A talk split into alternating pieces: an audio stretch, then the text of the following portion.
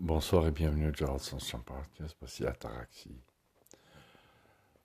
Les débandades hautaines, le sié, guerre à l'apostrophie, de la difficulté rambaldienne de l'impossible. Je me sens ataraxite.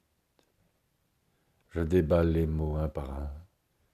Sur peloton d'exécution, je fusille la vieilloterie, la poésie qui n'est que du beau pour le beau. Il n'y a rien de mal à peindre le beau, mais il s'agit de ne pas oublier le bon et le vrai, selon l'ordre rémunéré de Socrate, toujours ramé en cent quatre-vingts. La mort jouit du spectacle de ma pulsation de vie. Adieu absinthe, psychotique et narcotique. Vivement la jouissance de la sobriété, voir clairement tout le temps. Merci.